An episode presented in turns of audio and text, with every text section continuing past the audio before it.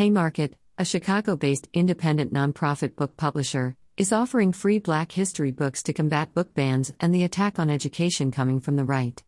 The publishing company released a statement February 2 stating how they stand in solidarity with those in Florida and across the U.S. who are fighting book bans and education censorship. They especially want to connect with people in Florida to help distribute books to younger people without access because of the Ron DeSantis led assault on education, the consequences of which have included the College Board severely limiting their AP African American Studies course, and schools removing books from libraries. Greater than, and here you have it. They were removed. pic.twitter.com slash u. PMHL 5 pi 8. Greater than. Greater than the leeway rooks, at Murky, February 1, 2023.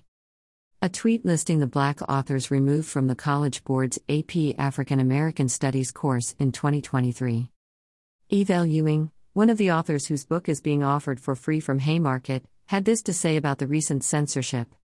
Black people have always figured out ways to teach our history in spaces beneath, beyond, and betwixt the machinations of people like Ron DeSantis. The only thing he ever got right in his life was understanding how insurgent our stories really are, how threatening to the status quo of a nation built on theft. The books being offered by Haymarket.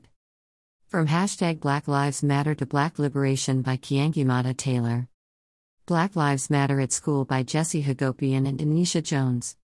1919 by Eve L. Ewing. If you'd like to help Haymarket in their efforts to fight censorship, you can donate here. Find more news and stories of interest from the book world in Breaking in Books. This content was originally published here.